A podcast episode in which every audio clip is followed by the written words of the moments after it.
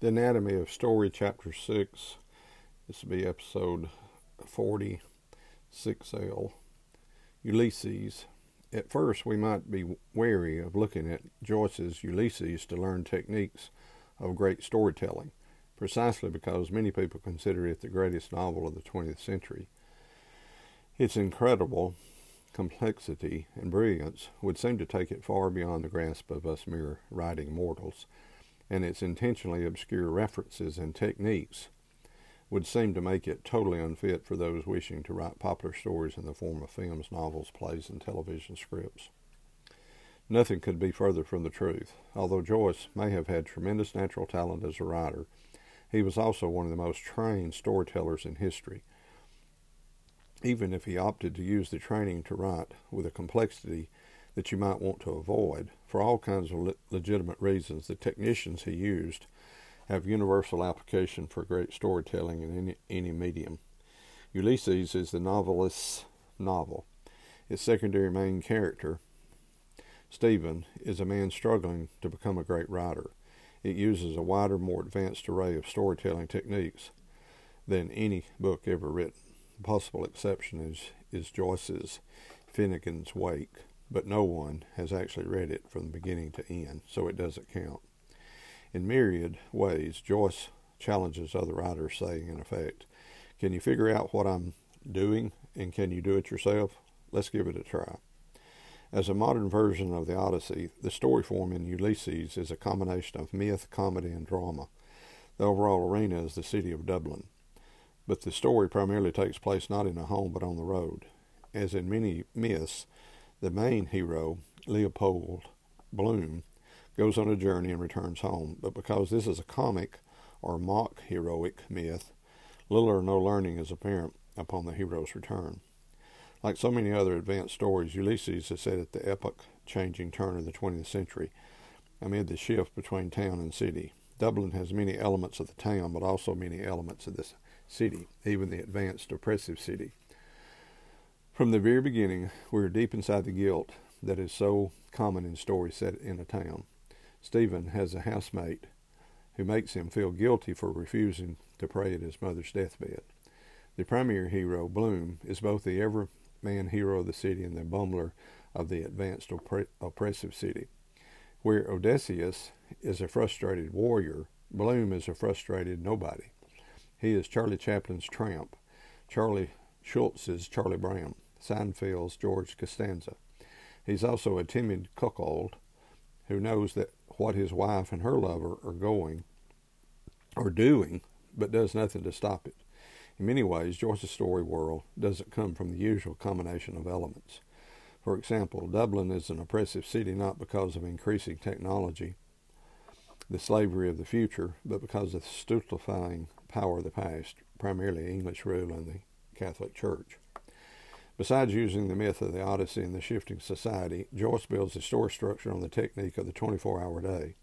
This circular time matches the circular space of the myth in comedy forms, further defining the everyday quality of its hero and highlighting and comparing the actions of a vast web of characters in the city. Joyce also uses the 24 hour day to set up the character opposition between his primary and secondary heroes.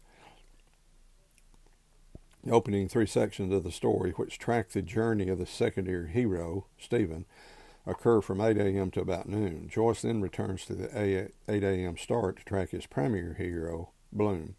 This time, comparison constantly triggers the reader to imagine what these two men are doing at approximately the same moment, and Joyce provides a number of parallels between them to help the reader compare and contrast them.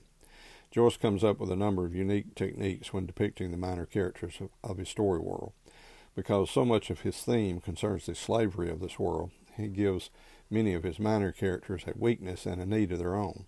Usually it is some variation of being tied too strongly to the Catholic Church, going along with the dominance of England, or placing too much faith in the heroes of Ireland's past and its comfortable but ultimately debilitating stereotypes. The character web of Ulysses is among the most detailed in story history. Along with the key fictional characters are a number of real people who lived in Dublin at the time the story is set, 1904. Intermingled with these real people are many fictional minor characters that Joyce has used in other stories, most notably in his, in his short story collection, The Dubliners. All of this gives the story world a rich texture of reality that is at the same time deeply grounded, because each of these real or imagined people has a detailed character and history that have already been defined, whether the reader is familiar with them or not.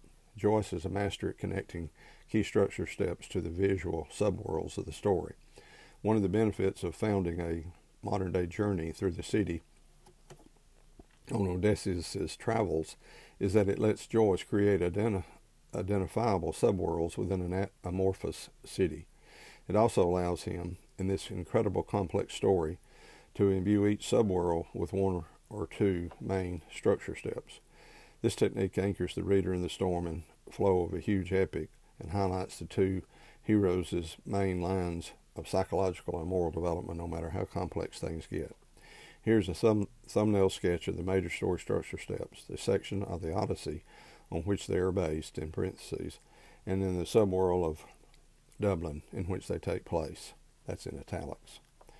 Stephen's weakness and need, problem, opponent, ghost. Telemachus, T E L E M A C H U S. Martello Tower. It is 8 a.m. in an apartment at Martello Tower, which overlooks the beach at Dublin Bay. Resident Stephen Dedalus is a troubled young man. He has returned from riding in Paris because of the death of his mother. He is aimless and doubts himself. He also feels tremendous guilt for refusing his mother's dying wish that he pray for her. Like Odysseus' son, Telemachus, he wonders who and where his true father is. His roommate, Buck Mulligan, apparently his friend but in reality his enemy, needles, needles him for his failure to pray when his mother's mother lay dying. This tower home, which Joyce connects to Hamlet's castle, is a prison for the sensitive Stephen, who shares it with the tyrant Mulligan and the haughty Englishman Haynes. Though Stephen pays the rent, he lets Mulligan borrow his key to the apartment. apartment. Stephen's weakness and need, problem, ghost. Nestor, Deasy's school. Though he wants to be a writer, Stephen is forced to teach for very little money at a boys' school. The schoolroom, with its noisy, cheating students, depresses him and reminds him of the ghost of his youth. For a would be artist like Stephen, this school is a trap. Stephen's weakness and need, problem, ghost. Proteus, Sandymount, Strand. Stephen strolls along the beach where he sees images of birth and death and the three masted ship that reminds him of the crucifixion. He is confused about what is real and what is what is appearance, about who he must become versus what others want to make of him. Again, he wonders who his true father is.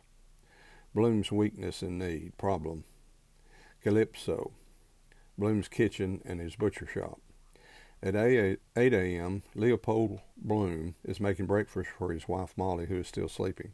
Odysseus was enslaved by a woman, Calypso, for seven years. Bloom is enslaved by his wife, but his slavery is self imposed. Quirky and isolated, Bloom is somewhat estranged from Molly, both sexually and emotionally. He needs deeply to be accepted and loved. In the kitchen at the butcher shop, Bloom shows his attraction to bodily pleasures including food, women, and sex. Like Stephen, Bloom leaves the house without his key. Bloom's weakness and need, problem, desire. Lotus Eaters, a street on the way to the postal annex and the chemist's. Bloom would prefer to avoid his troubles or, like the Lotus Eaters, forget about them entirely. Like Stephen, Bloom is reactive and aimless. Over the course of the story, he comes up with a succession of petty desires that go nowhere.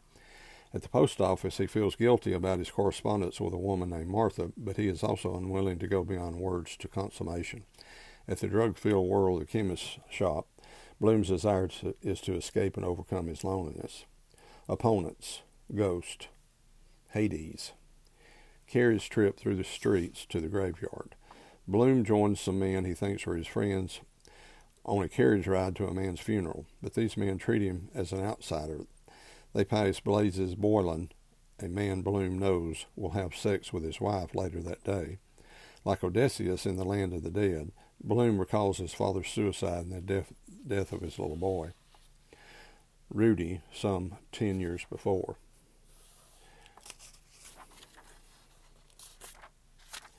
Desire, opponents. Aeolus, newspaper offices. In one of Odysseus's adventures, he is blown off course within the sight of his home. When his men open the bag of adverse winds that Aeolus, the wind god, had sealed tight, the modern traveler, Bloom, sells newspaper ads. At the office, he tries very hard to make a sale, but is unable to close it because of his boss. He also has to listen to a bunch of blowhards who slight him and make misguided comments about the false glories of Ireland's past. Story World, Opponent, Ghost, Lestrygonians, Streets of Dublin, Burton Hotel Restaurant, David Byrnes Pub, National Museum. This miniature Odyssey, and there are many miniatures in Ulysses, shows Bloom walking through the middle of Dublin with many details of the people in quotidian events of that world. At the Bur- Burton Hotel, Bloom is so disgusted by the way some piggish patrons eat that he is forced to leave. Because Bloom is on a journey and because he is a man who avoids confrontation, his main opponent, Boylan, is not present to provide ongoing conflict, but he is constantly on Bloom's mind. At Davy Byrnes' pub, Bloom checks the clock and realizes that Molly's rendezvous with his enemy is little more than two hours away. At the end of this section, Bloom spots Boylan on the street. He slips into the museum to avoid talking to him, but then must feign interest in the buttocks of statues of Greek goddesses to keep from being caught. Stephen's opponents, Revelation, Bloom's opponent. Scylla and Charybdis, National Library. At the Library of the Place of the Mind, the theoretical and artistic Stephen propounds his theories of Shakespeare to some of Dublin's literary elite. But like Bloom, Stephen is an outsider who has not been invited to the upcoming sorry. Buck Mulligan arrives and makes fun of him again. Stephen has an important revelation that the chasm between him and Mulligan is too great, and he will no longer treat Mulligan as a friend. At the library, Bloom has his own run in with Stephen's nemesis, Mulligan. Mulligan had seen Bloom. Let me start this paragraph over. At the library, Bloom has his own run in with Stephen's nemesis. Mulligan had seen Bloom slip into the museum and mocks his deep interest in the bottoms of goddesses, story world, wandering rocks, streets of Dublin. The Wandering Rock section is the entire story world of Ulysses in miniature, placed at the very center of the book. Joyce gives small defining moments to many of the minor characters of this city, both comical and sad, as they make their odyssey through their day. Bloom's weakness and need, opponent, apparent defeat, sirens. Bar at the Ormond Hotel. Like the sirens who lure sailors to their death with their song, two barmaids tease Bloom at the Ormond Hotel bar. The sentimental Irish songs he hears there are painful for him because they remind him of his lost son and his problems with Molly.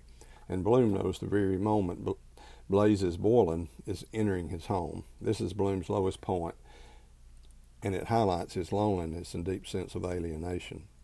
Opponent, Cyclops, Barney Kiernan's pub.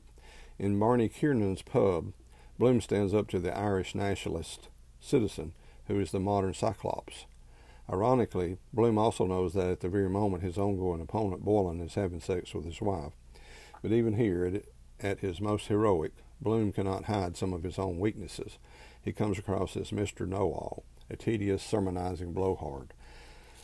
The bar where Bloom confronts one of his biggest opponents, the citizen, is like a cave, and over the course of this section, this place gets darker, more violent, and more filled with hate.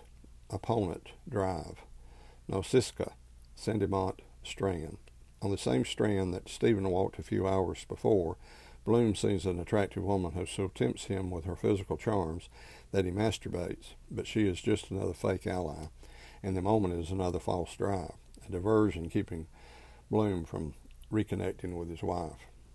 Bloom's drive and revelation, Stephen's opponent, Oxen of the Sun, National Maternity Hospital, Burke's Pub, streets of Dublin. Bloom visits the hospital to check on Mrs.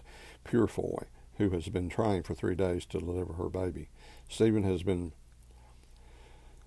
uh, drinking with some friends, and at Burke's pub Father fritters away his money buying drinks he can't afford. He gets into a fight with Mulligan, hurts his hand, and then proceeds to a brothel. Bloom becomes concerned for Stephen and decides to stay with him to make sure he's all right. Until this point, Bloom, the reactive, aimless man, has had a number of little desires, most of them frustrated, that have taken him through his day. But now he has a serious drive. He has a serious drive that is focused on finding a son, and Stephen, his friend's son, will be that man. Stephen's opponent, self-revelation and moral decision. Bloom's drive and moral decision. Circe, brothel. In the Circe section, where in the Odyssey men are turned into pigs, a drunken Stephen goes to a brothel. His dead mother, appearing in a hallucination, tries to increase his guilt so that he will return to the church. Stephen says no to that way of life and smashes the chandelier with his walking stick, his sword, finally ridding himself of the past that has trapped him for so long. Bloom runs to the brothel and seeks out Stephen with intense determination. Bloom defends Stephen against the madam, Bella Cohen, who tries to take Stephen's money and demands far too much as payment for damage to the chandelier. Ironically, Bloom uses blackmail for his most moral act of the day. He threatens to reveal publicly that Bella has been using prostitution to send her son to Oxford. Limited self revelation and moral decision for both men. Eumaeus and Fitzharris Coffee House. The two men head over to a little coffee house. After his self revelation at the brothel, Stephen knows what he must do with his future. He lends a man some money and tells him his teaching job will soon be available at the school. At the coffee house, Bloom and Stephen enjoy a long conversation on many topics, but though they experience a moment of communion, they are ultimately too different to sustain a friendship beyond this night. Bloom is too practical, too much a Philistine for the extremely theoretical and artistic Stephen. Now Bloom's drive shifts again, this time to whether he will be able to return to Molly in the sense of marriage and home. Though he is afraid of Molly's wrath, he decides to bring Stephen with him, saying, Lean on me. One sign that Ulysses is more complex psychologically and morally than most stories is that Bloom's moral decision is not strictly altruistic. He thinks Stephen could help him write an ad. He also believes the young man will provide him with material for a story he wants to write. He can benefit from Stephen's higher sensibilities. Thematic revelation. Ithaca, Bloom's kitchen and bedroom. The new father and son share another communal moment, drinking cocoa in Bloom's kitchen. Same site where the enslaved Bloom fixed Molly's breakfast the previous morning. Stephen heads home and Bloom goes to bed. Did you keep the gun? Mhm. Okay. Okay. We're back home. Using a question and answer catechism technique to tell the story, Joyce begins the process of lifting Ulysses above these few characters to a cosmic perspective, a thematic revelation, just as he did at the end of his short story, The Dead. Though the two men have had a small but real communion, when Stephen leaves, Bloom feels the cold of interstellar space. Molly's weakness and need, problem, partial self-revelation, moral decision. Penelope, Bloom in Molly's bed. In bed, Molly retells the story of Ulysses from her point of view, but her journey is completely in her mind. She expresses her deep loneliness and her fle- feeling of being unloved by her husband. She is also well aware of her husband's many weaknesses and needs. In her marriage bed, with Bloom now sleeping beside her, though head to feet, she recalls her affair earlier that day with Blaze Boylan. But finally, Molly is the woman of yes. The sense that Bloom and Molly's love may be reborn is found in her thought that this morning she will fix her husband breakfast and serve him eggs, and in her memory of Bloom, when deeply in love, she agreed to be his wife and fed him seed cake. In this grand circular journey, ending back home, there is the hint that a remarriage between Bloom and Molly might just occur.